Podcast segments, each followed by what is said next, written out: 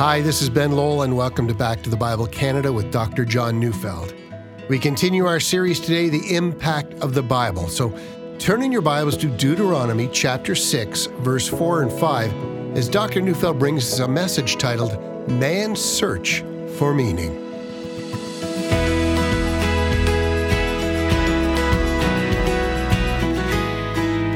I've been exploring the impact of the Bible, and in some ways, what I'm speaking about today is at the heart of the most prominent concern of every person. It's in our restless search for meaning. No one can be satisfied in living a life without a search for meaning. Of course, it's possible in the short term to give up on the search for meaning and immerse ourselves in pleasure or in making money or in finding love.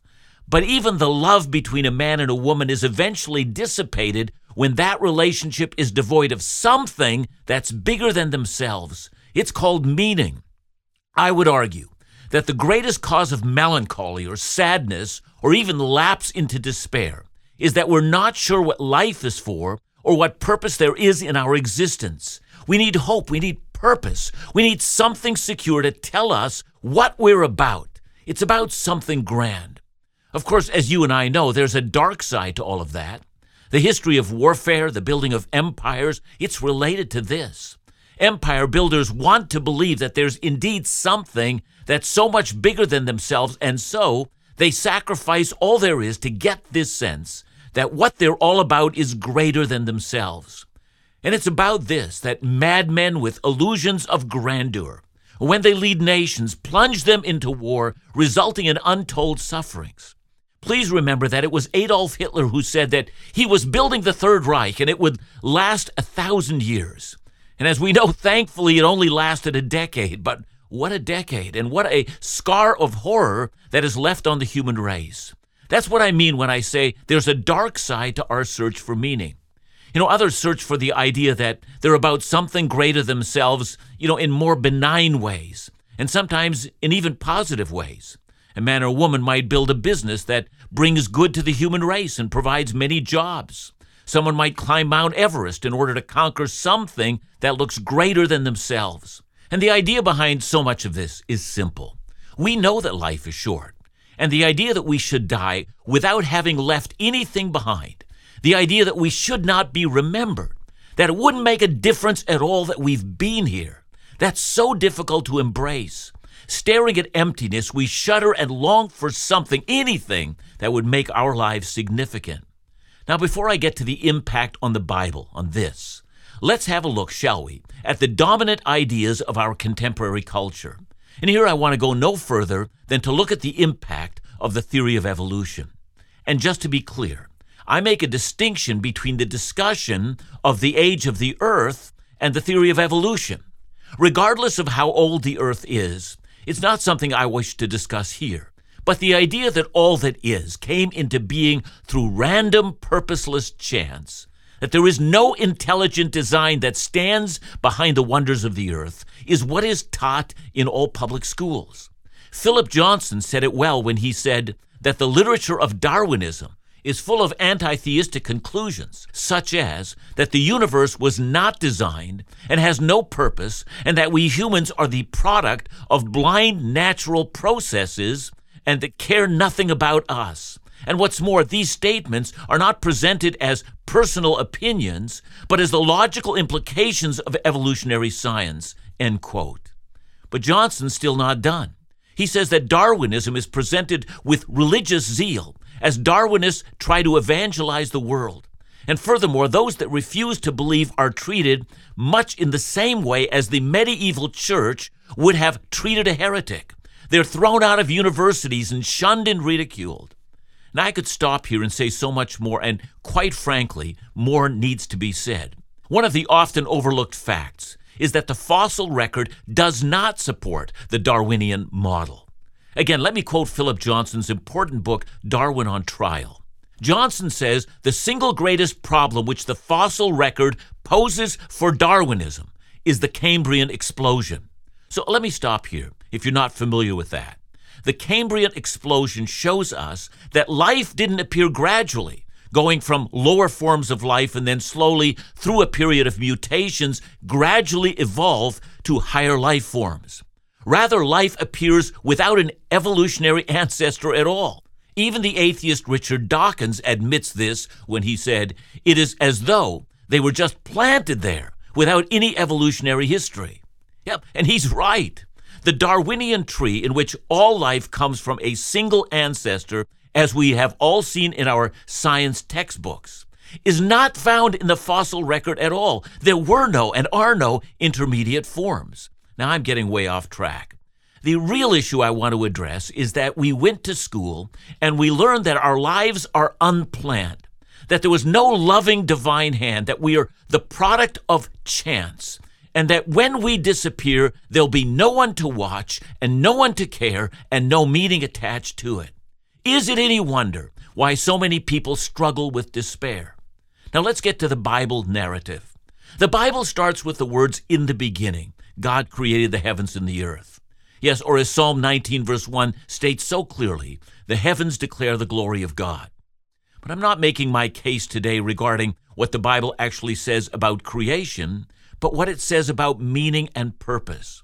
However, the reality of creation and the reality of purpose, those concepts overlap.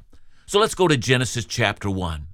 The Bible starts by affirming that God created all things. And then in verse 2 of chapter 1, the Bible says that the earth was at one point in time formless and void, or a, a howling wasteland on which nothing could live, or a purposeless void. And then in six successive days, and here, in order to avoid controversy, let's not discuss the length of each day, but rather that on six days, God speaks, and it's so. What's fascinating about the language of Genesis 1 is, of course, that God speaks, and whatever it is that he says comes to be. But also interesting is how in six successive days, God imposes purpose onto his creation. Yeah, you heard me right. God imposed on the earth purpose, meaning. But what is that meaning? As we read Genesis 1, a pattern emerges. God first speaks and light appears on the earth. Then he creates a separation between sea and sky. Then he creates conditions which allow the earth to sprout vegetation. Then the lights in the sky appear clearly, the sun and the moon, in such a way that they are signs for seasons and keeping track of the year. Then he creates fish and birds, and then land animals, and then man appears last. You know, what's fascinating is at the end of each day, God declares the worth of what he's doing. It's not enough that God would speak and it should occur, but rather that God would make a pronouncement of worth at the end of each day. God says, It is good. Now, the reader might ask, Good for what? That's to say, you know, when a house builder builds a house, and then completes each stage along the way, he might say, It is good. That is, when he builds the frame of the house and pronounces that work good, he would mean that it's good for supporting the structure of the entire house. Walls, rooms can now be built because the previous stage was done well. And when the house builder adds wiring and plumbing, a roof and windows and so forth, each stage which is done well is pronounced good because he has an end goal in mind. And in the case of a house, the builder understands that the goodness of the house that he is building is so that the house will become a home for a family. They're going to live there. Children will grow up there. When it becomes cold and it rains or snows, the house will be a refuge and allow them to enjoy life. So to say something is good means that we have an understanding as to what it's good for. And when God creates the earth, He's pronouncing everything good, and the reader's invited to search through the text why is God making this? And the answer to that question isn't hard to find.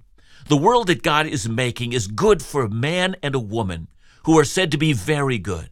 I mean, think of it this way God's building a stage in which the human race will be given center stage. The world is a stage, and humankind will play a central role. It's not as we often hear today that the world is good, but human beings are destroying it. Rather, the planet exists for us. It was made to be our home. But still, we have one more question to answer. If in pronouncing the world good, God meant that it was good for man, as male and female, to occupy center stage, what then is man good for? And that's the key to the Bible story. I've already said in a previous discussion that we were created in the image of God and as such are given value. But I want to focus specifically on purpose. Why did God create man as male and female? What was the purpose? And that's so important. The Bible tells every human being the purpose for their existence, and stop and think about that. You know, we've been discussing the impact of the Bible, and on this point, it's hard to overestimate what the Bible says. For every person who struggles with feelings of inferiority or meaninglessness or has forgotten who they are, the Bible gives the answer. Indeed, the Bible is the solution to man's search for meaning.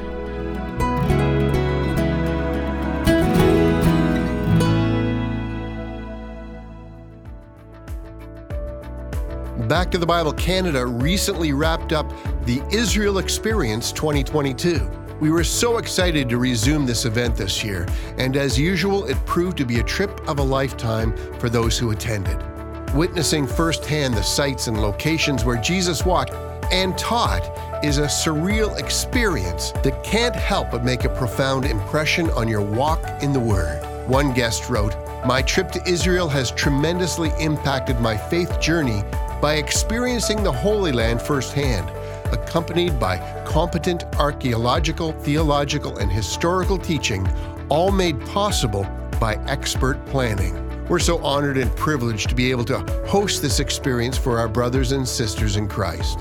And we're also so excited to announce the Israel Experience 2023 is now in its final stages of planning, and information can be found visiting backtothebible.ca or calling 1 800 663 24 25.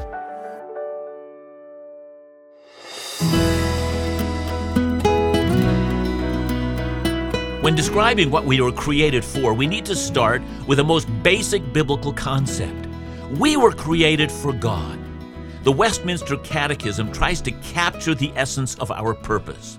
You know, a catechism is a series of questions that a person is asked, and they're called upon to memorize the answers. And so, according to the drafters of the Westminster Catechism, the first and foremost question was the question, What is the chief end of man? You know, it's Old English. We might say, What is the number one reason why people are created? Or what's the number one reason you were created? What's your purpose in life? And to that, the Catechism teaches the chief end of man is to glorify God and enjoy Him forever. So let's put that into contemporary language. The number one purpose for your life is to make much of God and be completely satisfied in Him. Okay, but does the Bible teach that? Well, indeed it does. And not just once, but over and over again. So let's start with something that has been called the Shema. Shema is simply a Hebrew word for hear. And that word is a very important word. It, it signifies something you're supposed to hear, but also pay attention to and apply to your life. So Deuteronomy 6, 4, and 5 then became a part of the worship of ancient Israel. And they would repeat the words of Scripture Hear, O Israel, the Lord our God, the Lord is one. You shall love the Lord your God with all your heart, and with all your soul, and with all your might. Now, you might wonder then how a command is the reason for our existence, or the thing that gives us purpose and meaning.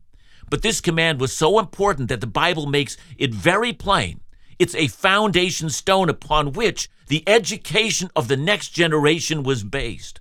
Right after commanding us to love God with heart, soul, and strength, Deuteronomy then adds, And these words that I command you today shall be on your heart.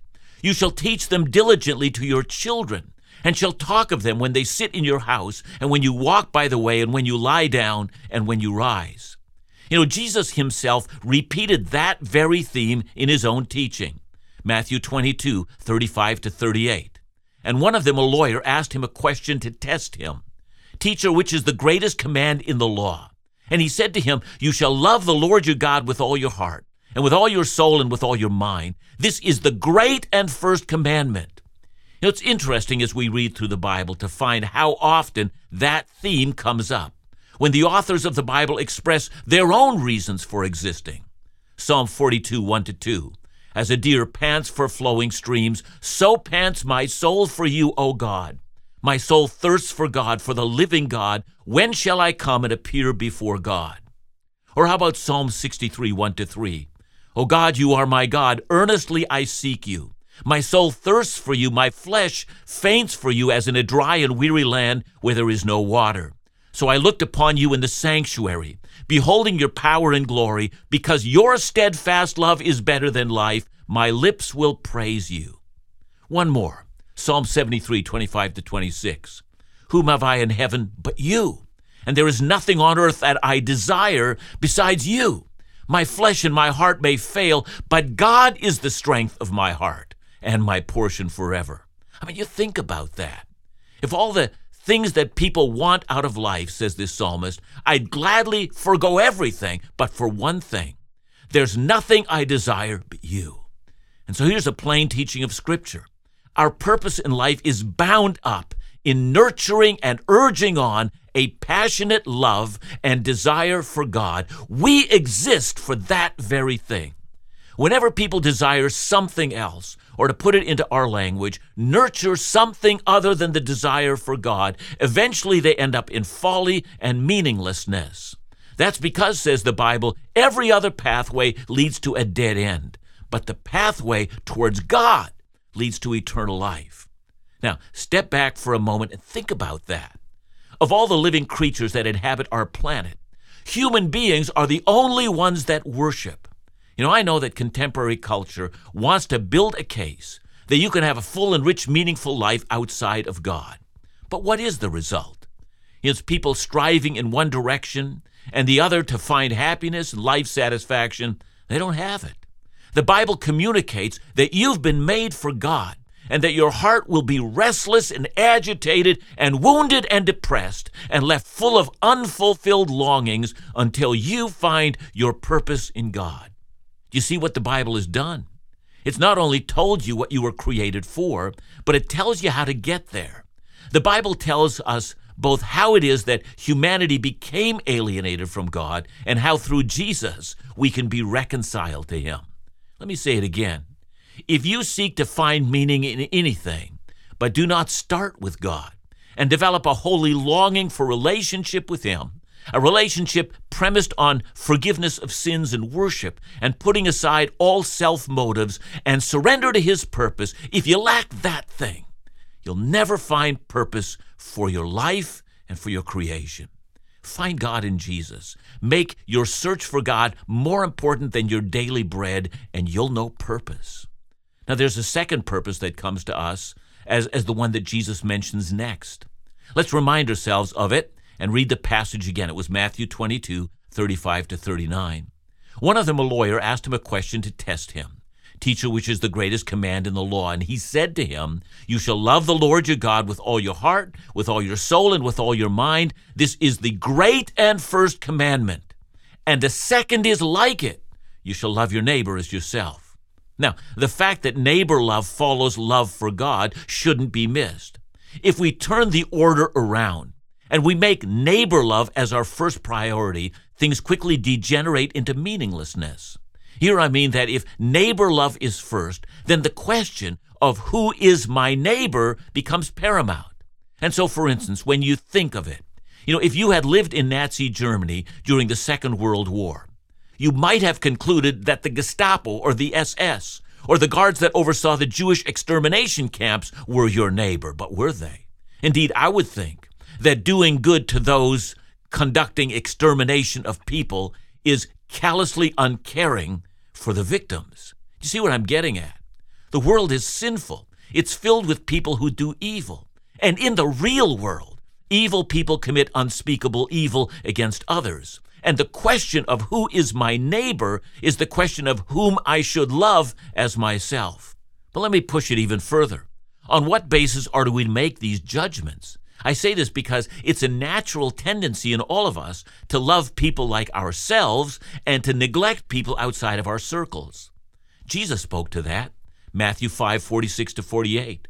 For if you love those who love you, what reward do you have? Do not even the tax collectors do the same? And if you greet only your brothers, what more are you doing than others? Do not even the Gentiles do that? You therefore must be perfect as your heavenly Father is perfect. And the point I'm trying to make is that the second command to love our neighbor needs definition. It's no virtue at all, says Jesus, to love those people in your circles and neglect others. And here the Bible gives definition. Jesus told a parable of a man going from Jericho to Jerusalem, and he came upon a man on the road who was attacked by bandits, robbed, left bleeding, and potentially dying. Others passed him by, but a Samaritan came along, picked him up, provided what he needed. That story, the story of the Good Samaritan, was the answer to the question, and just who is my neighbor? And it turns out, according to Jesus and the Bible, your neighbor is the person you come upon who's in need. And the Bible sets the stage for neighbor love, upon which is built the meaning and purpose for our lives. We first encounter God, for we've been created to know and love Him. Then we seek to bring the gospel of Jesus to the world. But we can't stop just there. According to Romans, even if our enemy is hungry, we're to feed him. And also, if he's thirsty, we're to give him something to drink. The Bible has inspired Christian mission to bring hospitals and education and sustainable agriculture and a host of other benefits around the world. See, in Genesis, Cain asked the question, Am I my brother's keeper? And the rest of the Bible answers that question, Oh, yes, you are. And so here's the Bible lesson love for God and love for neighbor is your calling. You're not a lump of meat and a chemistry set.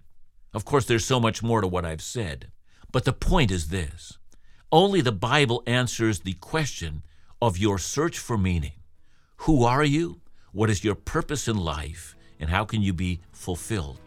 And the answer is you're made for God. You are made in His name also to act towards others and His creation in a way that's informed by your relationship with God. And on that basis, you're not an accident.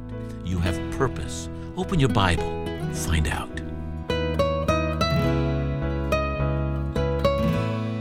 Thanks so much, John. Let me ask you a question. In your thinking, does does the very theory of evolution do some damage to the value of who we are as God's children? Now, let me try to make a distinction between uh, folks that hold to evolution uh, and those that hold to intelligent design. Uh, evolution is based on a secular model which says everything that exists is a result of random, purposeless chance. And scripture says that the heavens declare the glory of God. They are the product of his meticulous design. And so um, I, I'm not arguing about the age of the earth here. That's another, and it's a separate question. Many people are surprised to hear that. I think you can hold to a very old Earth and just not believe in the evolutionary hypothesis. We believe in design. Thanks, John. And remember to join us again tomorrow as we continue our series, The Impact of the Bible, right here on Back to the Bible Canada Bible teaching you can trust.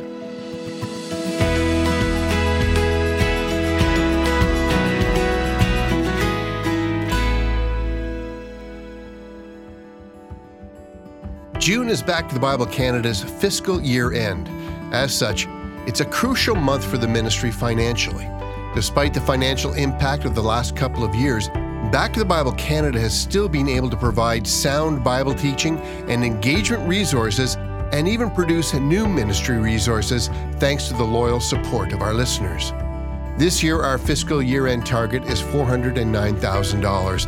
And to help us reach that, Several generous ministry supporters have graciously offered to match your donations this month up to $100,000. That means your gift has double the impact.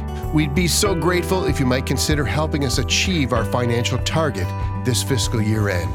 To make your gift today or for more information, call us at 1 800 663 2425 or visit backtothebible.ca.